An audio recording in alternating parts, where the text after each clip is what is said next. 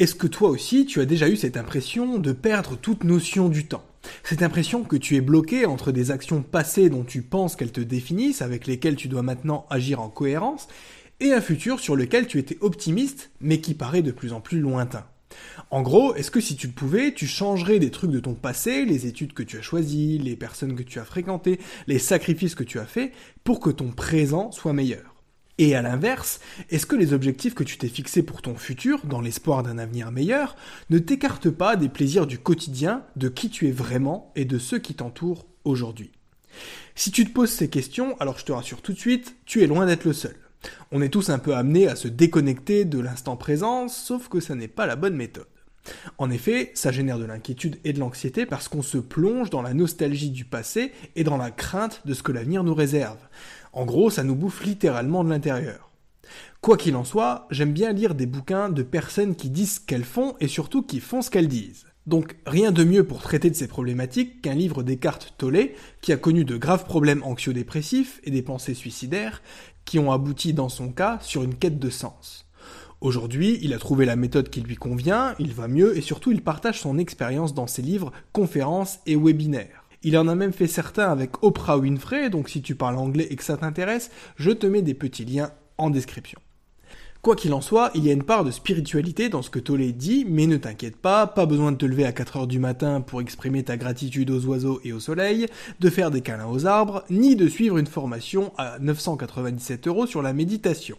Tout ce que tu as à faire, c'est t'installer confortablement, profiter de l'instant présent et surtout de rester jusqu'au bout de ce résumé qui promet d'être fort intéressant. La première idée de ce livre qu'on va traiter, elle est issue du chapitre 1, Vous n'êtes pas votre mental. Donc, qu'est-ce que ça veut dire? Pour l'auteur, le mental, c'est quelque chose qui est présent dans ton esprit, une sorte de petite voix intérieure, mais qui est différente de la personne que tu es au fond. En gros, c'est le petit ange ou le petit démon qui est posé sur ton épaule qui te dit quoi faire sans prendre en compte ce que toi tu veux faire.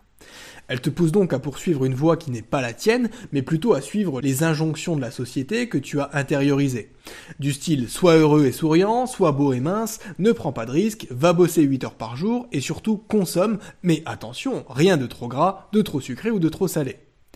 Et c'est toutes ces petites choses qui au final vont te conduire à trop penser, à culpabiliser sur tout ce que tu fais, à être en réflexion permanente, et au final c'est ça qui va te bouffer.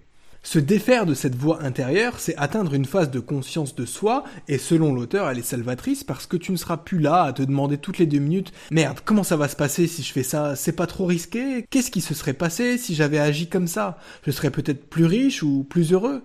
Euh, attends, avant de penser à ça, j'ai fermé la porte d'entrée à clé? J'ai éteint les plaques de la cuisine avant de partir ce matin? Réfléchir tout le temps, c'est la plus grosse source de stress qui existe, surtout qu'on stresse la plupart du temps pour des choses qui ne se produiront jamais.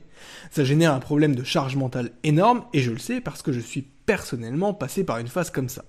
Donc, par expérience, je peux te dire que c'est juste chronophage, énergivore, et surtout que ça ne sert à rien.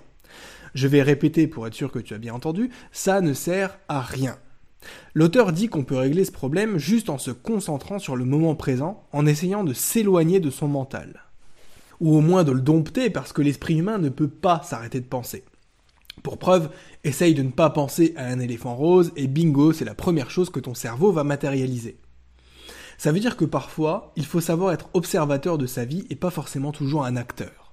Parce que quand tu observes une pensée de l'extérieur, ça n'est pas la même chose que quand tu la vis. Il faut donc observer le penseur et tirer les bonnes conclusions de ce que tu vois. Le chapitre 3 s'intitule Plonger dans le moment présent. L'idée de ce chapitre, c'est que le temps est une construction sociale. Si tu vas sur une autre planète et que tu demandes à un extraterrestre quel jour on est ou quelle heure il est, il va te regarder bizarrement en te disant ben pour le jour on est aujourd'hui et concernant l'heure ben on est maintenant. Désolé, je vois pas trop ce que tu veux me dire en fait.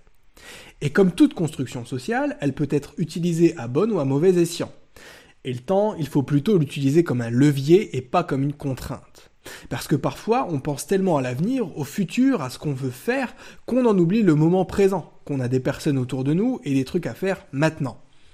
Et quand je dis on oublie, parfois c'est littéralement vrai. Combien de fois est-ce que tu t'es retrouvé un peu confus en plein milieu d'une pièce en te demandant euh, j'étais venu faire quoi déjà?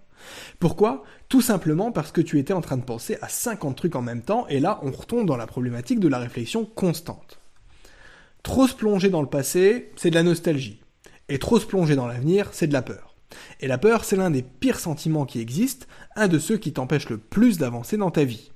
C'est pour ça que quand je vois tous ces posts qui font la promotion d'une vie de restriction, sans plaisir immédiat et sans moment de détente, juste parce que c'est bénéfique sur le long terme, ça me fait quand même un peu tiquer.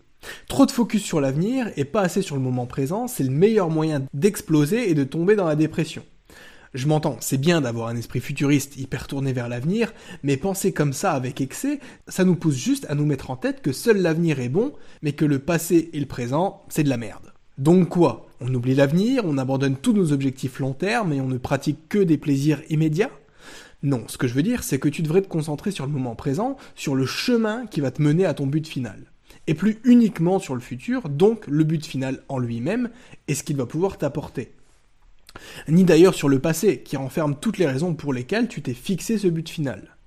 Se centrer sur le moment présent, c'est évacuer l'angoisse de l'avenir et se libérer des chaînes du passé, qui nous poussent à croire qu'on est telle ou telle personne et qu'il convient d'agir de telle ou telle façon.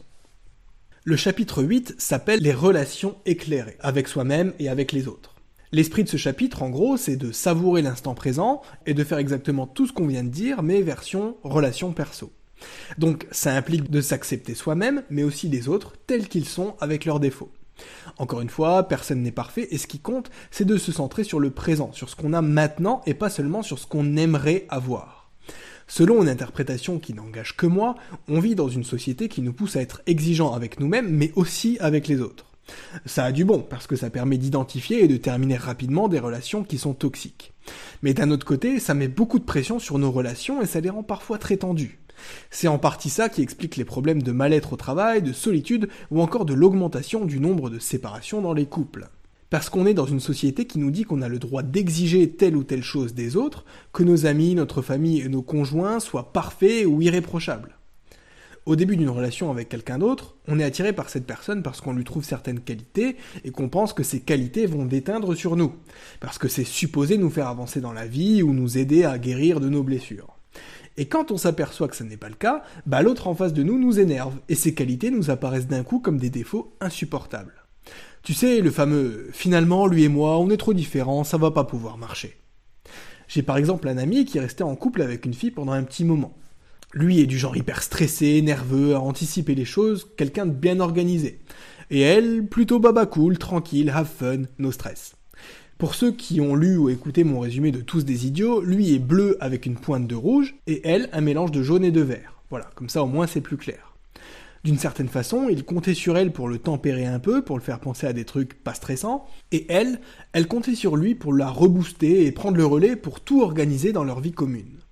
Sauf que les deux faisaient fausse route. Vers la fin, il prenait sa copine pour quelqu'un qui n'a envie de rien, qui ne prend aucune initiative et sur laquelle il ne peut pas se reposer, ce qui augmentait encore plus son stress. Et elle, de son côté, elle le prenait pour un tyran qui ne sait pas s'amuser, ce qui la confortait encore plus dans ses convictions d'être une baba cool parce qu'au final, le mode de vie de son conjoint lui paraissait chiant à mourir. La relation éclairée avec l'autre, c'est donc de ne pas chercher à dépendre de lui et la relation éclairée avec soi-même, c'est de se détacher de son mental, dont on a dit plus haut qu'il était un poison. Voilà, j'espère que ce résumé t'aura plu. Si c'est le cas, tu likes, tu partages, tu t'abonnes, et je te dis à bientôt pour un nouveau résumé. C'était ebook. Ciao ciao.